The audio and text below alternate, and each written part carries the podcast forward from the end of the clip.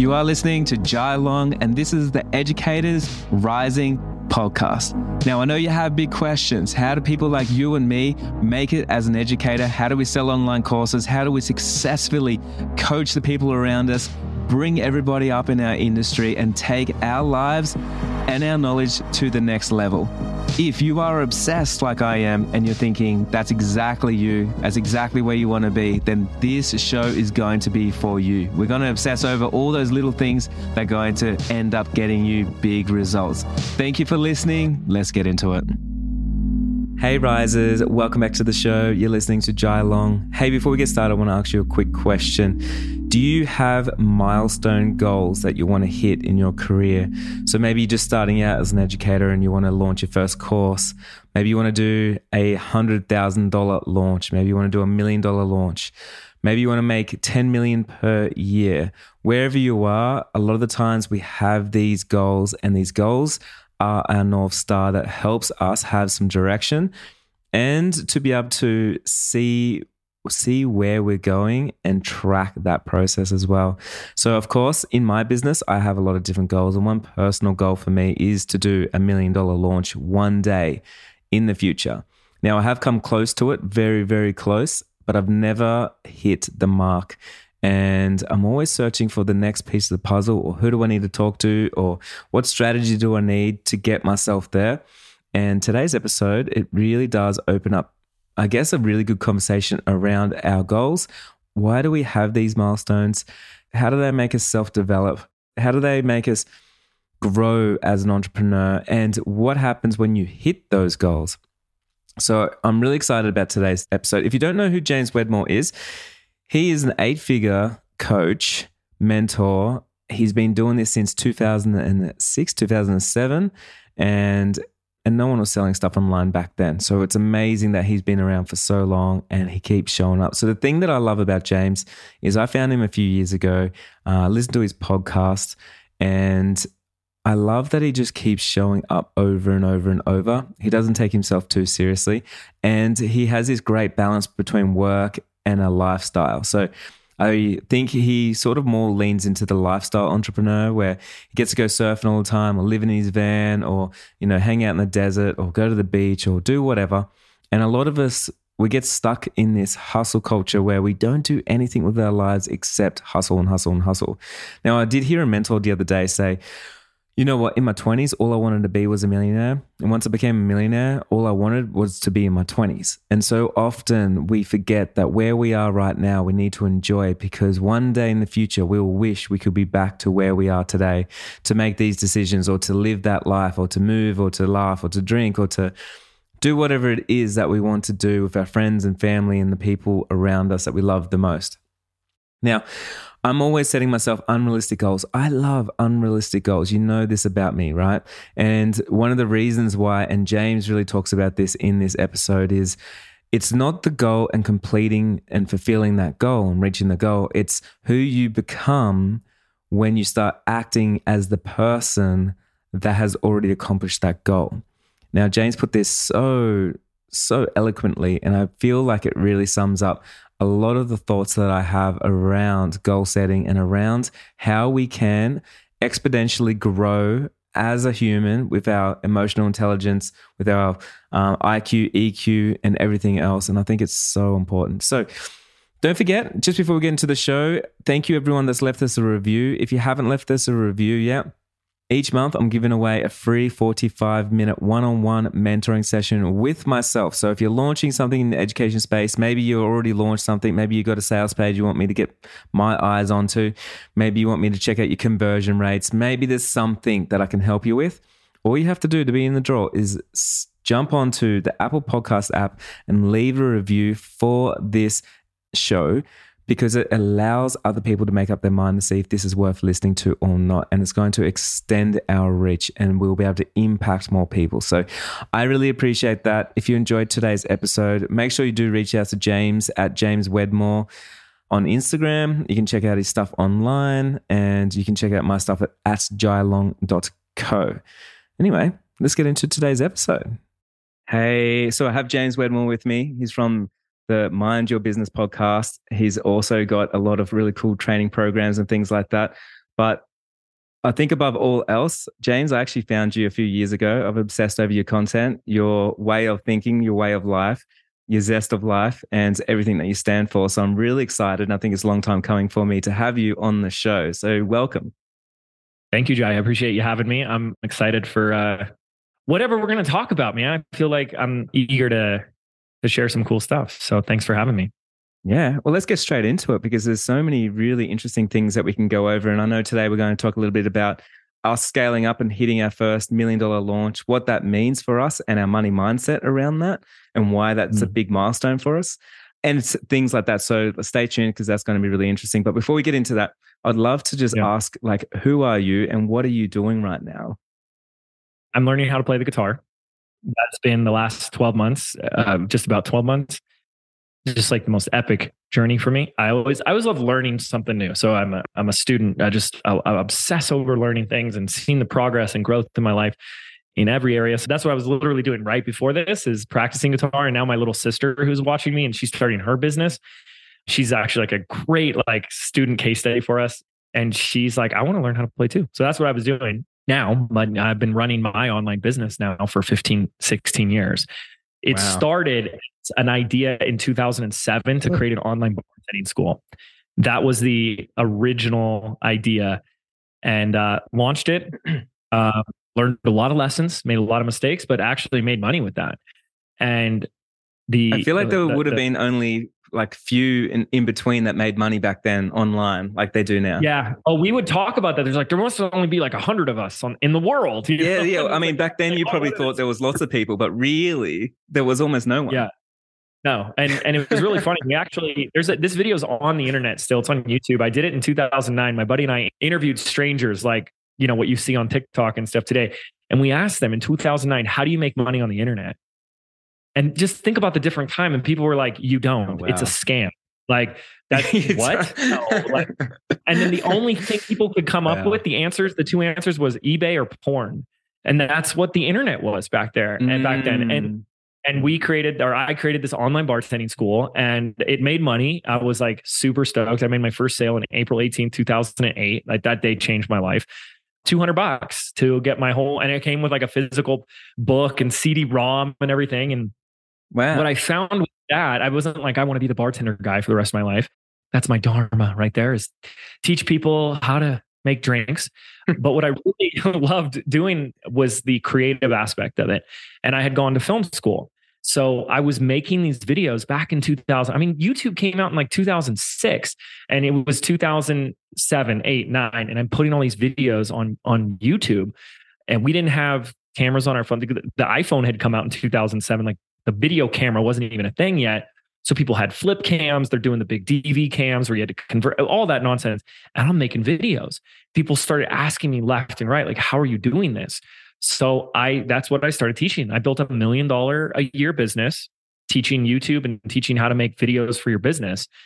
Wow. And um, there was a point in time where it was the same theme of like, okay, now what? Now what's next? What's the bigger evolution? And I um I just said I, I really want to show people how I've done this. And that was like really the big passion was less on the marketing side, more on the business side. I think people collapse the two in this industry because marketing is so important in our in our line of work. But at the sake of business, they have something that's a total shit show behind the scenes. And it's like, mm. yeah, maybe hmm. I'm getting famous on Instagram or I'm getting the engagement or I'm the who's who of whatever, and I'm making some money. But if I peek back behind that curtain, it's a nightmare. And I know that because that was me. And I totally. was so and determined to like figure out how to actually run a business like a business. And when we did that, we scaled the company from two to 10 million in one year. And wow. that's exponential that was like growth right there. Exponential, like on a, a whole nother like stratosphere with with a team of like seven of us. Wow. And it was because we had this like well-oiled machine and it was kind of like everything came together. And that's that's really what like I love teaching and helping people with today. But yeah, was it hard for like, you to even um, sort of pivot back then? Because even just thinking about that, like creating video content and for bartenders, all of a sudden you have to get a whole new audience, whole new messaging, yeah. everything would have to change for you. It's this is one of the most common questions that I get. I created my podcast, Mind Your Business podcast. I did the first episode in January of 2016 after years of building up a huge YouTube channel. Like I was the YouTube guy, right? And people asked me, was it hard to pivot? How did you do that? How did you pivot? And honestly, it wasn't hard for me at all. I think it was harder continuing to do that niche because wow. than it was to pivot. And that was because, and that's a real, that was a beautiful lesson for me because I, I knew where my, my heart, I got to discover really where my heart was because I was making a million plus, uh, dollars a year. But the biggest difference i was making in someone's life is like they posted their first video on youtube and it was like crap. Mm. and it was like mm. oh you got like it was like they followed all the steps.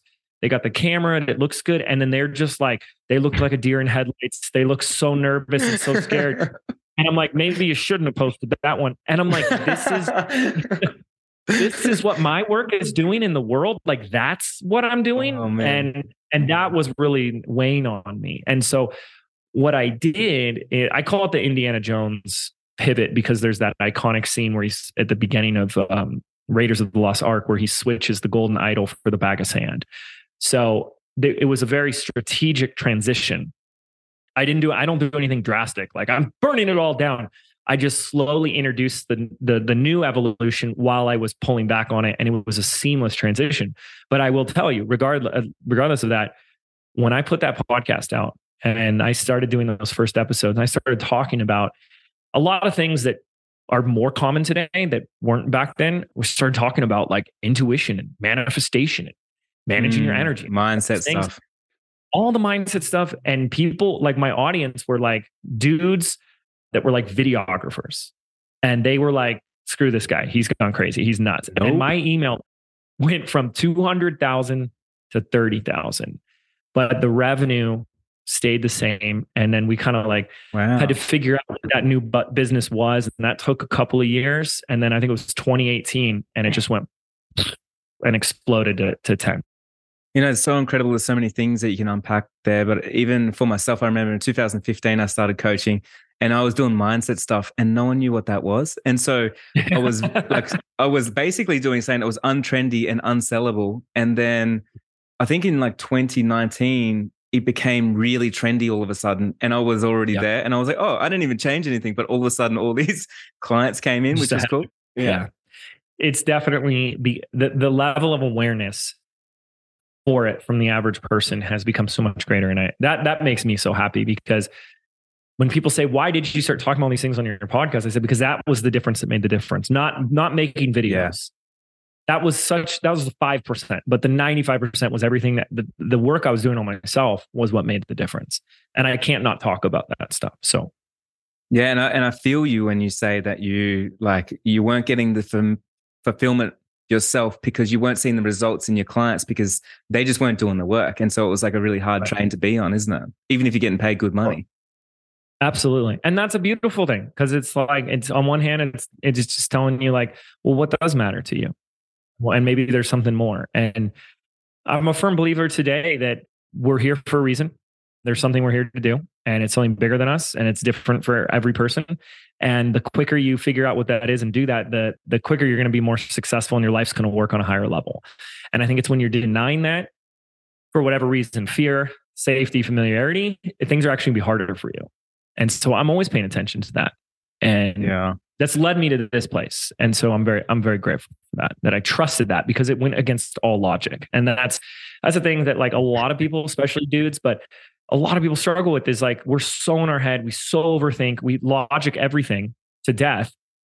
And so many of the biggest decisions or, or choices I've made in my life, uh, they were not logical. Like, why would you move away from mm. that? if I had something that was working. Are you crazy? Why would you go do this other thing if you have something's working? That that would be logical to stay there. But it but logic it was the, right. the thing that fulfills your purpose, is it?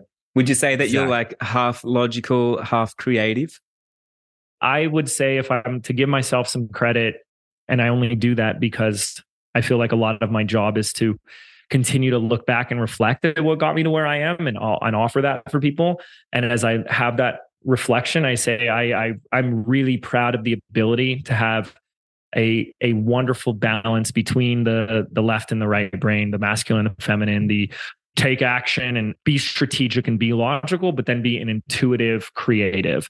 And and like when I work with clients, a, lot of them are like very in the feminine. I work with a lot of female clients, and they're just all about like, well, you know, if I if my energy's right, they'll just know and but they don't have a strategy. They're not looking at their mm. numbers. They're, you know, they're doing things reactively. With, oh, I didn't realize we had to plan all this. And when we can, you know, ha- find our own balance between that, and then there's a lot of guys that is like you're just all 3D and you think, which is that's right, that's how I started. If you just work harder, if you just work longer, you'll be more successful than the other guys. And I don't buy that because I know a lot of people that are working way harder eh, for way longer and they and they're not seeing results. Yeah, exactly. So yeah, I'm very grateful that I was able to find my own balance between the two. It's served me pretty well. Yeah, I love that so much. Hey, uh, so let's get into talking about just like a few yep. milestones in our businesses. I often hear a lot of entrepreneurs talking about like the milestone of like doing a launch and hitting a million dollars, and that's like a big thing. So why do we put ourselves like through this pain of creating big milestones for ourselves and then trying to keep ourselves accountable to achieve this these successful points in our career? Well, I think there's a healthy why and then there's like a unhealthy why. The unhealthy why to me would be the attachment meaning or story that we've put on that outcome. Well, if it if I hit that goal, if I hit that million, it means that I'm the best, I'm successful, I'm deserving, I've I've made it. I'll finally, you know, let's go into all the childhoods. Oh, I'll finally, finally be happy. Love.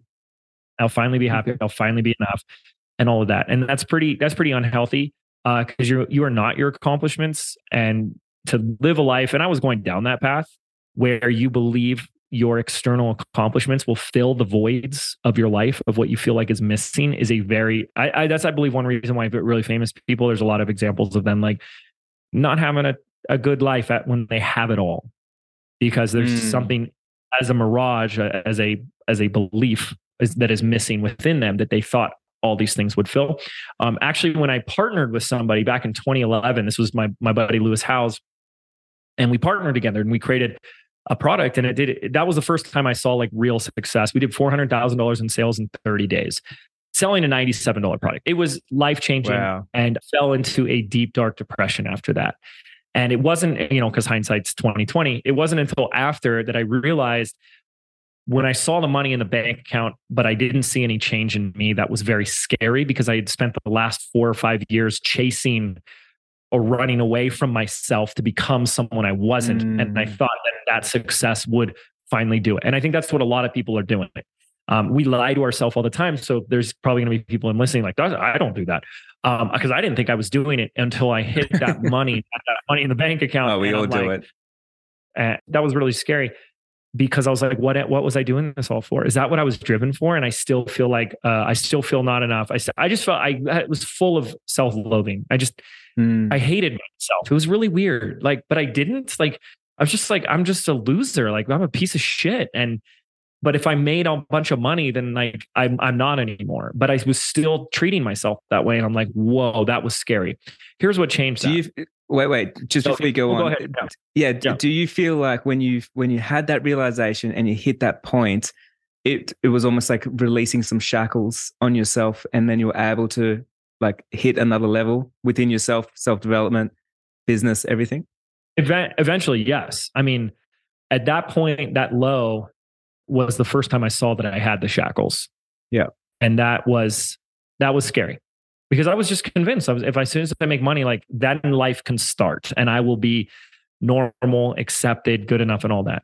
Mm. And when mm. I when none of the, my internal world changed because my bank account changed, that was where I was like, okay, something's wrong here. And I was. I went into like a really dark depression. I stopped working.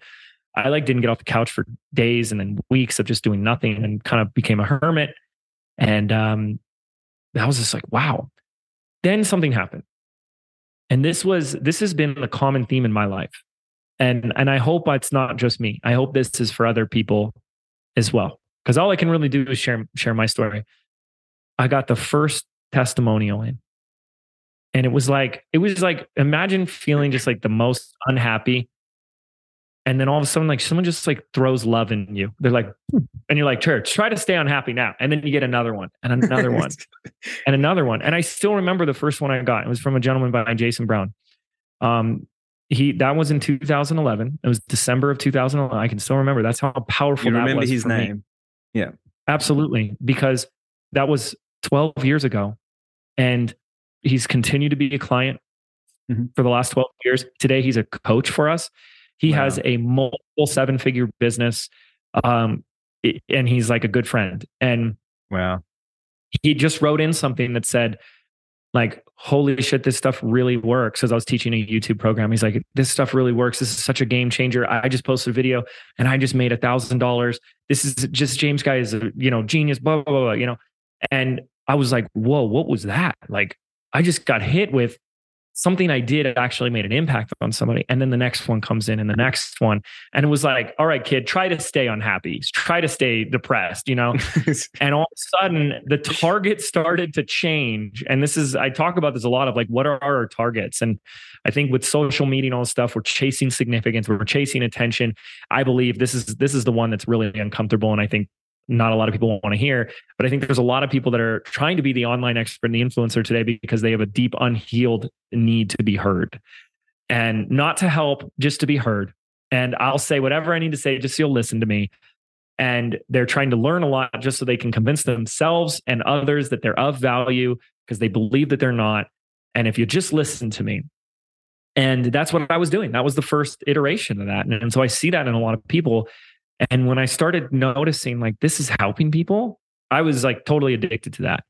And um and that really drove that. And it still it still does to this day.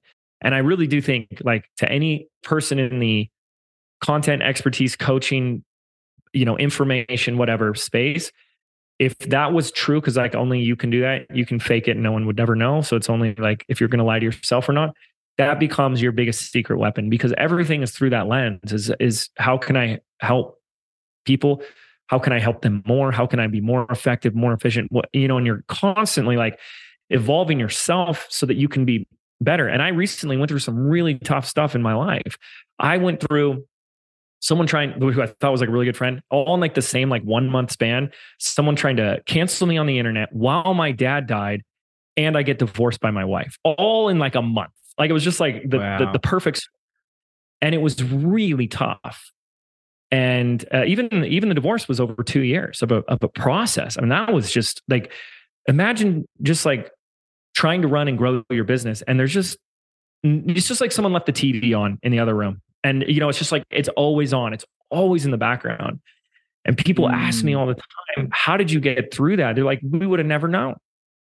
How did you get through that? And I was like, well, I just bottle it down. I just bury it deep down. And, and no, what, what, what allowed me, what, what helped me the most, um, it's almost too simplistic that people don't a- apply it. But for me, it just was like, whatever I'm going through will strengthen me and empower me to help others because other people will go through this. And I've already, I mentioned these things on my podcast, not to be like, look at me or anything or poor me, but people, the amount of people that come on to me and they're like, I was going through something like that. And like the way you shared or what you shared helped me in immeasurable ways. And so today there's a context of my life of whatever I'm going through is is an opportunity for me to grow so that I have more to give because you can't give what you don't have, right? And we learn through experiences. Sadly, sometimes we got to learn the big lessons through the really shitty experiences. And I went through some of those, but I'm so much, I learned more about myself in the past two years than I have my entire life. I grew more than the last two years and so much good came out of that right? So, so this is the last two years say, for you. Last literally last two years. Yeah like wow. like the divorce ended like two weeks ago. Like i'm wow. just on the other side. And um and it's like you know the, the the tv finally got turned off and it's like oh peace and quiet. So the unhealthy way that i think people are trying to strive for these goals is they believe that if i accomplish or do something external it will change something within me. The healthy way that i would my opinion would be that when you go after something bigger than you've ever done before, that goal will force you to become the person that you inevitably would need to be in order to make that goal a reality. And so that's where like all those cliches come in. Like it's the journey, not the destination. It's like, yeah, but you need the destination in order to go on the journey. And so mm. everything I go after is not because, oh, when I get there, it'll be, like I'll change, I'll be enough, whatever. It's that it's the opposite. It's that if I go after a million, a million dollar launch or a million dollar year or a million dollar day, which we've done, who will I have already had to become in order make to make that, that happen? Point? Yeah. So people have got it all freaking backwards. They think this thing will change me. And it's like, no, the goal will force you to choose change first to allow the outcome to to come to fruition. If that hopefully I said that eloquently and clearly enough, that makes sense for people. So it it really is who you become in the pursuit and process. That's why I set goals today. I and I don't just do linear where it's just like more bigger. It's dynamic. It's like how can you how can you maintain what you have while cutting your hours in half? Mm. You know, mm. or while uh, while increasing your profit and reducing expenses. So it doesn't just have to be always more, always more, always more, which people don't really understand. But what's the new game that I'm going to play that's going to cause me to shift? And when people ask me, how did you take the business to 10 million? I said, well, the first thing I had to do, the leading question was every single day. And, and this is so honest and accurate in every way possible. I was obsessed and living into a question of how does an eight figure company run? What are the decisions, the habits of an eight figure business owner? Here was an important one. Where is the value of an eight figure CEO? Where does he or she place their time, their effort? What do they work on? What do they focus on? What do they say no to? What do they delegate? What do they put in place? How do they run that business? And I obsessed over that question in, in a relatively healthy way. And I got it wrong a lot of, of times, but you start to get it right a few times. And um, what came out of that was we got that outcome. And I'll tell you this, it'll be the last thing I say, I say here, and I'll, uh, I promise I'll shut up. But we had a coach for one of my employees. We hired a leadership coach for one of the employees, and she wanted to get on a call with all of us because she heard that I was going to to want my goal for the company was 10 million. She wanted to talk me out of it. She laughed at me. She goes, "Well, wait a second. So Jilly told me that your the goal you're doing is is 10 million. I said, "That's right." What are you guys doing right now? And I said, um, two. And she compulsively laughed. Wow. And said, like, that's just ridiculous. And, you know, you really shouldn't be setting up your team to fail like that. I was like, okay, noted. And I told my my assistant, like, you're not to work with her ever again. Wow. Do not surround yourself with people that laugh at you. And um, but I said, I know I will, because you laugh at me and tell me I can't do it. And I'll do it just to prove you wrong because I'm that kind of stubborn person. And I kind of that gives me an extra little boost but uh, we did. And I have a CFO consultant that works in the company. He's like retired. He was the CFO of freecreditrepair.com, which was a big startup company and they sold for a ton of money. So he got a big payout and he's like retired. And he does this, you know, he works with small businesses in spare time. And he said, I've never, ever seen a small business do what you did without Grow funding, quickly without anything. And, um, that was pretty awesome, but it's a lot of like, it's a really thing. It's like first we transform ourselves from the inside out. I was going to say that it's, it's so interesting how it's like people just don't even realize the the work you had to do on a personal level to get you yourself into the space of one being the person you want to be, but two believing that that's possible for you, and then stepping into that and doing the work. Totally. And then you take that same concept and now apply it to an organization. You have a team, wow. even four people, and it's like now we have to transform as an organization from the inside out. And mm. that's what mm. we did. It was like each individually, we were growing and emerging from within ourselves. Like we were like little flowers blooming. And then as a company, we did that. And so, just, so most of your team came with you? Yeah. Oh, yeah. I did. Yeah, I did. I took the same. I mean, I'm trying to remember the exact number, but it was about seven of us and um, we didn't. It wasn't like we on board. Everyone's ready to go. Yeah. yeah. yeah, Now we brought on uh, other extensions, and it just depends on what you know trajectories you want to go down on this conversation. But like certain things I did is I brought on a coaching staff and you know community managers. They're never part of our core team. We have a core team and come in an office every day in in my hometown of Laguna Beach um, before I moved. And but then we'd have like coaches that would work a couple hours a day or you know, maybe 10 hours a week in the in the mm. business. They were like an extension of us, but it was like they're just a core team of us. Yeah. And that's what we have right now. We're at, you know, between 10 and 11 million, and we're eight of us, including me. It's eight or nine. I can't remember the exact exact wow. number. So I, I, like to keep things lean, and uh, I have a very, I have a lot of very different philosophies about business. Um, I, you know, that I just have as my personal opinion. Like we don't work with freelancers. I don't look for trained, you know, people with the impressive resumes. Everyone that I have came from zero experience, and uh, you know, my number two in the company, who's like the COO, who just she's the engine of the company she was in insurance sales before this. So she didn't know this world existed. Our number three in the company, who runs the whole fulfillment department, was a Pick Up Stix delivery driver. I mean, like we, it's just a different philosophy I have. And it's like, I'm looking for great people that are going to be on the team that it's like, I want to, I want to go to bat with that person. I'll, I'll go to bat for them, but I'll go into battle with them and we're going to do this together.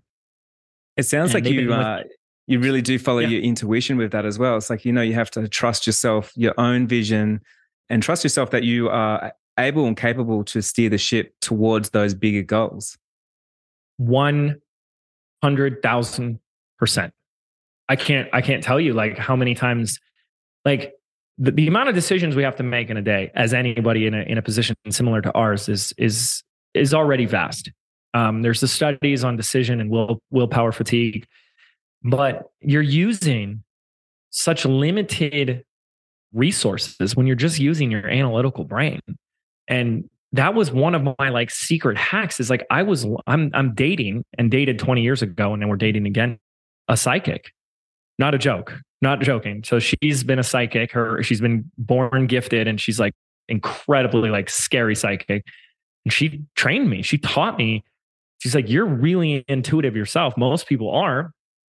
You just don't, you just have so much noise in your head. You just yeah, have so much there that you don't listen to it. And when you learn to quiet the mind, the quieter voice comes through. But it's it feels like such a leap every time until you're just like, I know that feeling. It's the same feeling, it's the same thought. It's that. And you just then that becomes muscle memory. It becomes unconscious competence of just like, I know what that intuitive feeling feels like to go left instead of but that takes mm. practice. And I look at like we, I'll never forget this. Like going into 2020, my number two and I looked at each other at the end of the year and we just looked at each other and I was like, I am proud of every single decision and move we made. We made like a hundred out of a hundred of the right things. And this is not to brag or anything. I was just like, I would look back and I was like, made the right decisions here, here, here. There were things that we started, things that we stopped, things that we just continued doing and all, all these decisions throughout the year. And I was like, we trusted our, our gut, we listened to our intuition, and we acted on it. Let's just keep doing that. Don't let's not ever stop doing that. So yeah, big time. Hey, if you're a course creator or you're a coach and you're looking for the perfect platform to host your email list, your actual content, your courses, your coaching, everything else, then Kajabi is where it's at. I personally use it. It's a one stop shop. It has everything in there from funnels to website building to email lists to course creation and everything else. And hey, it can save you so much money when you get rid of all those other subscriptions and just get straight into Kajabi. So, Kajabi has actually helped thousands of entrepreneurs just like yourself make billions of dollars over the last few years. And I believe you are no different. You need to get in there and give it a try. And if you do so, I'm giving you a 30 day trial period right now. All you have to do is head over to jailong.co forward slash Kajabi. So to claim your 30 days, head over to jailong.co forward slash Kajabi. So now you're in the flow of your business and like everybody just sort of knows that that's where it is. Also, like I'd like to know, like, obviously when you get to the point that you're in where you've been doing this for a long time, you're going to get a lot of opinions you're going to get a lot of people giving you advice. You're going to get a lot of strategies that come across your desk and things like that. Like, how hard yeah. is it for you to sort of like make sure that you are checking in with yourself first before you're getting swayed by somebody else's opinion? I'm always checking in with myself. And what I try to do, and I think I'm really good at that as well. And this is like, if someone was just getting started, I would say, you know whatever plan process training someone gives you like please just follow it just just you know trust that mm. process if you trusted to invest in somebody trust their process And even if you have your own opinions about it right now, because you're in training mode and you're probably doing something you've never done before. So you have like untrained intuition. And then you get to a place where you understand things. And where I operate today a lot from is understanding that all the different strategies and things that are out there, they all have and operate from a hidden, invisible foundation of principles. Totally. And when you know the principles, it it's doesn't matter what you're doing up here. It's the same thing. You violate the principles, you're not going to get the intended result. I'm going to give you an example of this really quickly. So, launches have been around as long as I've been in business. Now, I just call launch anything where you have like some sort of experience with free content. Um, even people do paid launches too. You make an offer, there's usually a deadline. It's like, open the cart, close the cart, right? And boom. And we've done $6 million launches doing it that way. And when I started watching people doing it, they did, they do it, they do a video 20 minutes long. Boom, that comes out. A couple days later, boom, another video, 20 minutes long. Boom, and then a third video. I've watched people do multi-million dollars just putting out 20 minute videos. And I said, cool. And I did that. And I said, what if I make it not three videos, but eight? And instead of waiting a few days, let's do it all at once. And instead of making them 20 minutes, let's still make it 60 minutes long, but each video is like seven minutes. And in 2018, I think is when they released that, it was our first like Netflix, not yeah, style like game changing launch. And it was completely wow. different. And people like, what? Wait, wait, why is it eight videos? Why are they all at once? And everyone's freaking out. It's turning all these heads and wow. getting all this attention.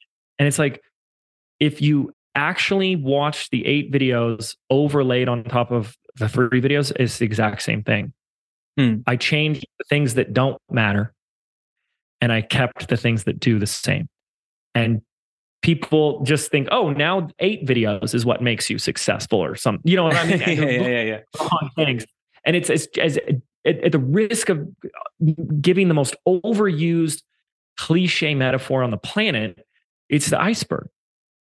What what the when you're a consumer or an audience member, you're looking at the, at the what's above the surface of the iceberg, but you don't see what's underneath. What is mm-hmm. underneath are principles of marketing, of sales, of influence and persuasion, of communication, of leadership. And those things need to be in play. And when you understand those, people can give you a hundred ideas and you sit there and you say, okay, but I still need the principle of authority here and reciprocity here. And I need the scarcity and urgency over here. And I need to bring in the uh, social proof over there. And I still need trust. to speak to yeah. yeah, exactly. And you just you're doing the same thing, but it may look different. And you can't violate those and still be successful. And I see people trying to do that all the time. And then you have to go back to the principles. You know, I love this because what I do is I like teach business. But the thing is, what people don't realize it's it's not only just like what you're talking about, the fundamentals of doing a launch. It's the fundamentals of business, and it works across everything.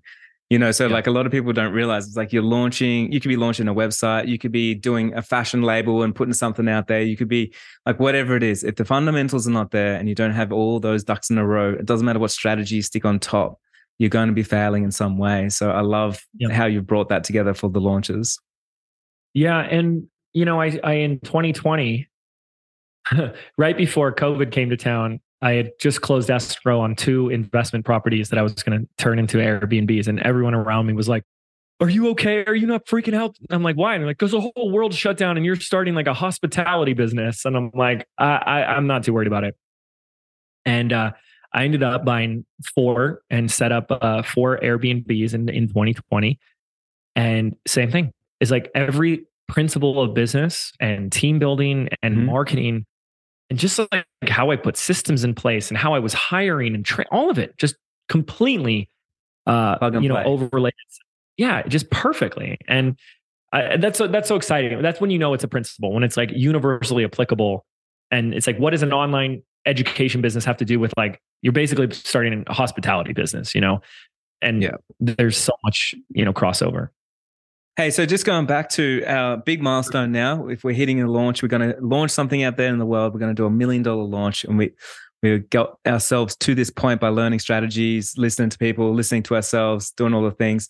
Tell me when that was your milestone, like how did it feel for you, and did it feel when you first sort of started pivoting your ship towards that north star? Did you feel like you could do it? Is accomplishment like? Did you reach out to a coach? Did you did you start listening to more podcasts? Like, how did you sort of go about uh, in those early days? Yeah, yeah, yeah. So I think the the idea of a million dollar launch hit me as soon as I had the idea for my signature program, Business by Design. And so this was about March of 2016 is when we had the the idea and we put the like beta program out where I got my first 25 founding members. And that was just to get testimonials and like test out the content. And I said, yeah, I'm going to do a million dollars with this thing. And I did the first actual launch and I did like 200,000. And yeah. I was really surprised by that because I had a big audience and I've been doing this for a long time. So I had expectations of it doing more. And so I was like, oh, that's a bummer. But this is where like I feel like I, I'm different than a lot, at least a lot of people when I talk to them. I never lost the knowing and certainty that it was going to do a million. Mm. It's like how I was going to get there. I thought I'd get there sooner. I thought this would be it. But what I tell people, and this is a really interesting thing. If I said, if they said, you know, let's say we're talking to to one of your listeners here, and I said, "Is it your goal to have a million dollar launch?" And they say, "Yes." And I say, on a scale one to 10, 10 is high. Well, how badly do you want that? They're like, "It's a ten out of 10. And I and then I say, "Okay, level of belief, ten is high, one is low. That you're going to do that this year." And it obviously depends person to person, but they might say, like, oh gosh, like a two.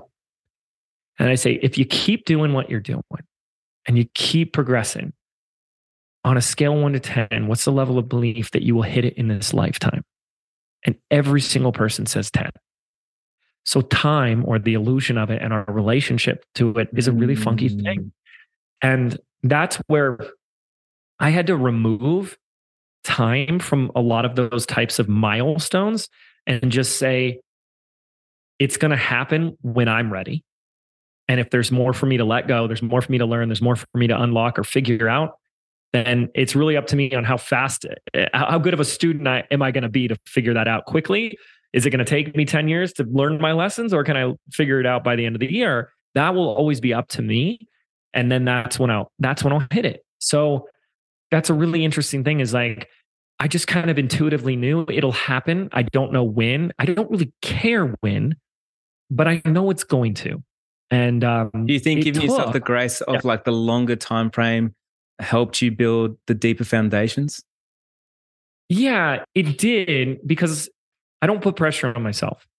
Yeah. It's a really interesting, like, I don't put pressure on myself because pressure doesn't do anything good. It, it pressure takes down performance. They've done studies on that. But I also find a place there where like there's also there's something at stake, you know, where it's like, you know, where's the line between like I'm not beating myself, I'm not putting pressure, I'm not I'm not putting a big level of attachment. There's no fear there, but it's like, but we take ourselves and what we do like uh, with a level of seriousness that like this is what we're here to do. I think a huge aspect mm. of how that manifests is like understanding there's a really like again it's a whole nother conversation. I always go down rabbit holes, but like when you start to wake up to how powerful you are, part of where you see your power is in your word. And so saying you're going to do something is an expression and use of that power.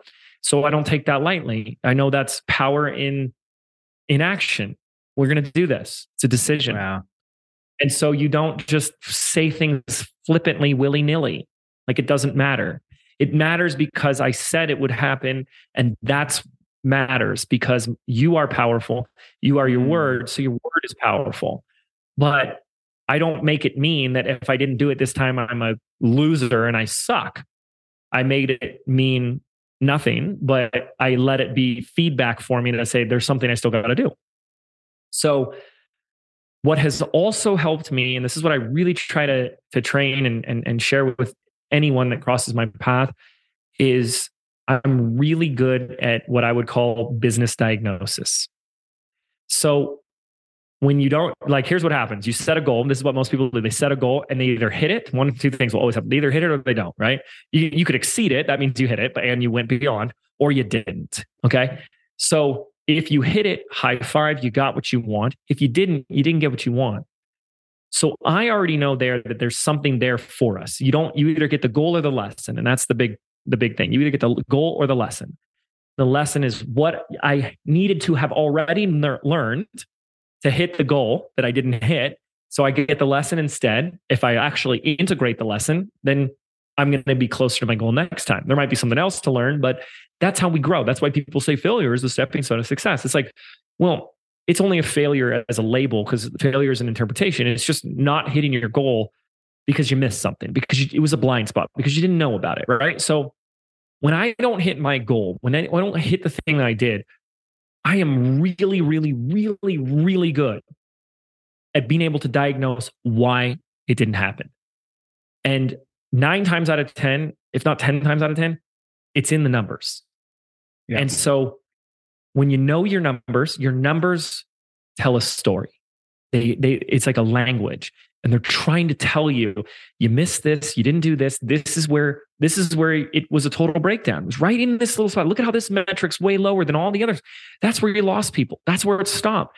And, it, and that can be anything. It can be from conversion rates to traffic numbers to registrant numbers to conversion rate numbers to certain how certain pages perform to how videos perform. Hey no one showed up for your live training. Everyone dropped off after 30 minutes. This is where there's a problem right? Mm-hmm. and you look at that and you go, that's what I need to work on. That's what I need to focus on. But that's not where people go, oh my gosh, I'm a loser. It didn't work. And and instead, I'm just like really objective about it. I was like, oh, okay, that's why it didn't work. Let's let's go work on that. And what was not working in this launch of this product back then, I mean, it was working. It just wasn't where I wanted it to be. I knew I knew it could be bigger. Was the offer and messaging itself. So people people they don't really understand like what really are the mechanisms that would will cause sales and cause people to invest and take action. And these are some of the big ones. And that is the messaging the words that we mm-hmm. use and how we communicate the offer. And if we have bad messaging and a bad offer your stuff's going to tank. And i don't care if you get a million people to see wow. your stuff. Bad messaging and bad offer it's not going to do what it could have done. But that just means well we need to work on our messaging and so, our, what does our mes- messaging mean? Well, understand that there's a way that you can teach that as you're teaching, it's an art, but you can provide value while doing two other things. You provide value, and simultaneously, you are providing or creating demand and desire for the thing that you sell. So you're selling without selling, and also eliminating any resistance or objections to the sale. Mm. And when you can learn to do all three of those at the same time, you're going to have unbelievable messaging. When you have a great offer, see, a great offer or an irresistible offer is something that when you just mention it, when you just say, what is it in one to two sentences? If people aren't saying, take my money right now, then we got a problem. Mm. And hmm. most people have great products and really bad offers. So they we have this is what we call the um the secret weapon that that the you know you're your audience's secret weapon, but that's the problem. You're still a secret because no one knows about you, right? and, you like I created oh something oh amazing. God, I'm like I'm like this amazing coach. I've got this amazing framework. I'm just like, and no and one I knows. Care, and no one knows because you can't sell it, and you can't sell mm. it because it's a mm. bad offer. And so that there's an art and a science to that as well. But when I can be able to say something in a, even just a few sentences and you're like, yeah, give me, you know, give me that right now, I'll take my money, then we know we're on to something. And both of those need to be in place. So long story short, I had to work on both of those. And I, I, I mean, I obsessed over those. And that's what took this to $200,000 launches to the million and then the million up to I think their highest has been like 5.7 5.8 million dollars wow. in a 4 day like cart open window with this thing you know it must have felt incredible it does and then it's like here's the cool weird part is like we just keep launching you know so we just launch we do to three times a year and it was like you're just in the groove where it's just like it's just another game. Like anyone who's in sports is just like we're just we're out there playing the game. We're playing to win. It's mm. just a hmm. game. Sometimes we win, sometimes we don't. And it was like hitting a five million dollar launch felt the same. Is the same experience as like the 300, the 400 to 500,000 because we're doing the same things in a way, but it's like, wow, we've got it nailed. We're saying the right things at the right time in the right way. So, and then someone asked me, they said, um, it's one of my clients, and they said, James, you told me your goal last year was 10 million and you didn't hit it. So how do you reconcile that with your team? It goes back to what you were saying before. And here was the simple answer. And this is kind of like the full circle moment on that. Is they said, well, the moment I set the goal for 10 million, the goal or focus was no longer on the amount of money, but it was mm. on how we showed up. And she goes, What do you mean? I said, Well, the goal was to show up and run a $10 million launch every day. And we absolutely succeeded on that. Wow. 10? What no. a shift. Yeah. What a shift because there's what's within your control and there's with what's not. And what a stranger on the internet decides to do with their credit card, you do not have control over that. Can you have an influence on that? Yes, but not control. So you want to bring all this meaning and attachment and story about who you are, who you're not based on something that is not within your control. That's that's a really chaotic life because a lot of people are going to do things that you don't want to do all the time, right? And mm. when you start to make what your focus is is what is within your control, it's gonna bring a lot more like equilibrium and certainty in your life. And it's like we hell yeah, we showed up at an impeccable level. I mean, it was like a five star experience. Like we didn't have any mistakes. It was a well oiled machine. We had all these affiliates with it. We were all over the internet. You know, it was like I'm so proud of what we did. It doesn't matter anymore that we didn't hit some arbitrary goal that we pulled out of our totally. ass anyways. It's not going to be bringing but you down. How we, yeah, exactly. But how we conducted ourselves was like, that was the thing. And it's um, what you're striving for, really. It really is. And, and people don't really know that until they, you got to go after it and see that's like, that's the juice is what we experience the journey, you know, the journey, not the destination. And it's like, well, you know, the reason things are cliche is because they're true. People say them over and over again because they're true. Mm. Hey, I find it really fascinating. Just going to quickly circle back before we sort of finish up. You're talking about before that you know you don't really see it as a failure. It's something that you got to keep moving moving through. Mm-hmm. And what's really interesting is like you're looking at the numbers, you're looking at all these different numbers. And the only reason why you know these numbers and you can start recognizing patterns in those numbers and what's right and what is wrong is because you've done it and then you do it again, and then you do it again, and then you do it again, and then you do it again.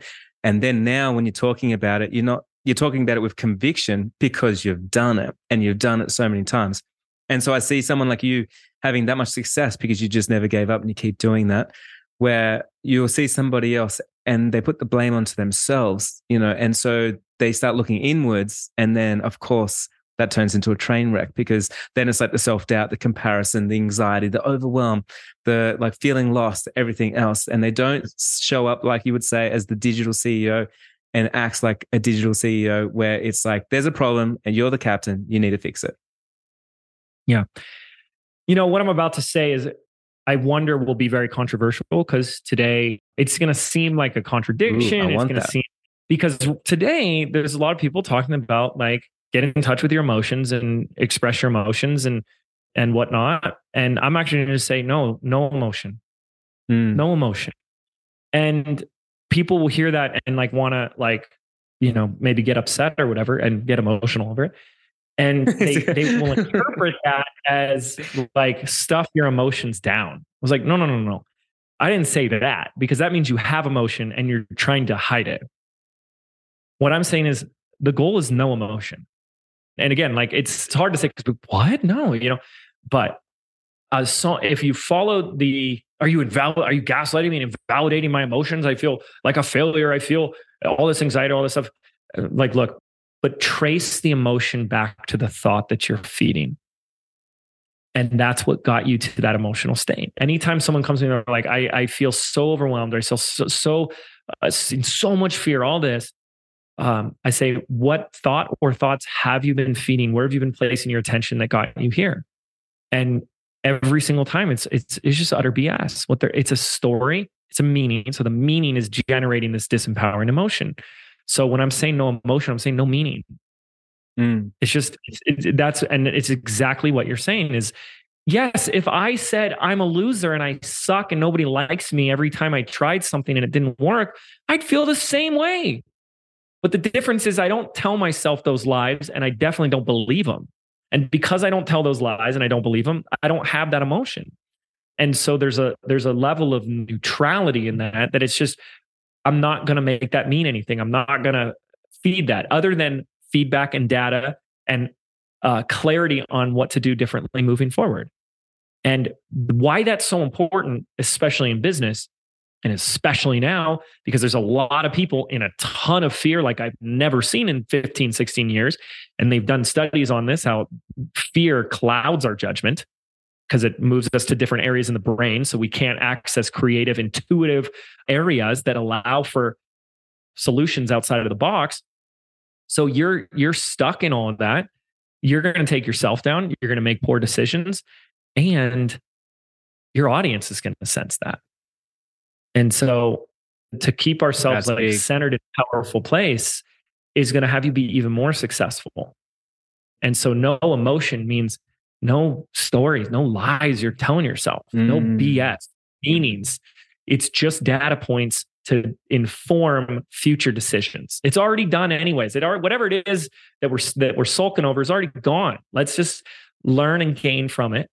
What am I taking with me from this that I can take move into the future and get back on? I know like that's not what a lot of people want to hear. They want to like pity party and all stuff. And it's like, look, I've done, I've gone through all that. So I've, I've been there. We'll sit there in the pity party, or you know, we can get back on the horse and work because there's a lot of people that need some help out there. So what do you want to do? Pity party or transform lives? You know.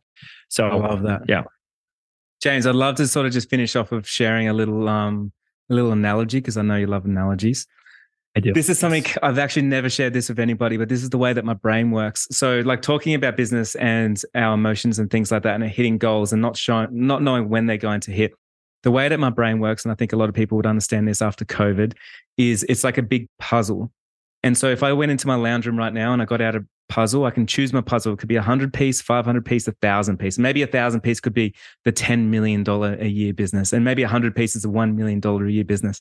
So when I start that puzzle, I never doubt in my mind that I can't finish the puzzle. So I know that I hmm. can, but I know sometimes it might take me a little bit longer. I don't know. Yep. But as I'm doing it, right, every piece of puzzle is me doing the launch again and then going like, oh, show up rate. That's a piece that I was looking for. It was lost. And then I place that in. Once I place that in, I never lose that. It's there. And until I yes. feel out the whole map, I the once I do, then I've completed the goal and then I can put that away and I get out my bigger puzzle and I start working. But one important thing here is there is no emotion in the actual puzzle. There's emotion in me, of course. Yes, I have to keep myself yeah, under control and everything else. But then the puzzle itself, it's I look at it and I look at it subjectively and I'm like, okay, you're doing an amazing job. I've got the team here. Everyone's getting in there doing the things. We're missing a couple pieces. So we need to find someone that knows where those pieces are or what they are. And from there, I know I can create something incredible. Yeah. That's awesome. And you get to choose what puzzle you want to build. And puzzles totally. are fun. Not all puzzles are fun. There's some that I'm like, I, I look at them like, are you kidding me? It's like all sunflower. like, no, thank you. Right? Sometimes it's, like, just frustrating as well, you know? Yeah. And, you know, it's like, it's okay to do a hundred piece puzzle. And I tell people that all the time. Like, you can choose to do things simple and light and easy. I think at each level it requires something. If you don't want to give it's not like because people always say like i don't know if i have what it takes and it's like no you you probably have what it takes.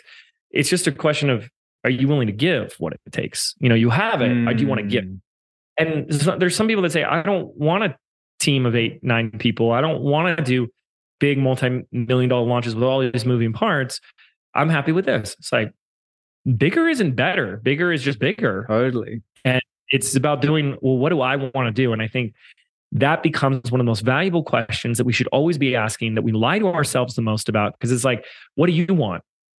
And is the answer what your parents want for you? Is what society wants for you? What the neighbors want for you? Or your brother in law? Or is it just honestly what you want?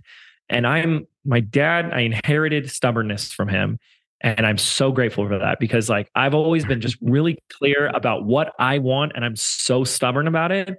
And I didn't care. Everyone used to like laugh at me and tease me for wanting to start my own business and not go corporate and get a career and all of a sudden I was like, but I don't want that. So why would I go do the thing I don't want to do? And now they're all coming back and they're like, so can I take you out to lunch and pick your brain? Pick your brain? Yeah. Yeah, for free? no, yeah, for free. Absolutely, I literally get that all the time. I know. oh yeah, oh yeah, that's great. It's a it's a wonderful full, full circle moment when that happens. James, I just want to say a big thank you for being on the podcast with me, for giving me an hour of your time. I know it's so valuable. I know anyone that's listening, like they should know how valuable this conversation is for them. I know for me, I learn a lot of things. I'd love to just ask, where can we connect with you? Have you got something coming up soon? Where can we experience some of your online experiences that you create and craft and master? Yeah, yeah, I, I really appreciate that. Um, I have a, I still run my podcast today. We just hit 600 episodes over on the Mind Your Business podcast, and um, I share, you know, everything about everything. We just had sex experts on the on the podcast, so I like to touch upon everything that any type of entrepreneur would like that's going to improve the quality and workability of their life. And yeah, so if if you're lo- looking to, for that growth and it's we have wonderful weird conversations on there all the time. Um, that's the Mind Your Business podcast. Anywhere we, they host podcasts, I think we're on there. Instagram is a great way to connect with me. It's just my handle at James Wedmore. And then my free training series where we break down how we built the business the way we did. It's kind of like I just open, pop open the hood and say, like, here's how we built it. That training kicks off June 1st. That's what we call the rise of the digital CEO. And it's really just like looking back and saying, I had to really, if I wanted to grow a business and do it the right way, I had to actually start operating like a business owner, not just like a shiny object entrepreneur with a bunch of to-do lists and 10 different projects. And um, how do you put that structure in place? How do you have that strategy? How do you put the numbers in? And um, that's our that's our training series that kicks off June first. It's businessbydesign.net is the is the site for that. If anyone wants to check that out, um, and we do that live. Uh, it's it's an amazing training series, and I just like to show people here's how we built this business, and um, and here's how we've been doing this for a really long time, and it's pretty pretty fun. So, yeah, that's about it. There it is, and just so everybody knows, like Mind Your Business is a great podcast. I personally listen to that all the time. You'll see me there in June as well. James, thank you so much. And thank you so much for being my inspiration for so long as well. So I really appreciate it. And I appreciate, oh, I appreciate you showing that. up over and over and doing the things that you do. Yeah, no, thank you. Uh, thanks for having me. Great conversation.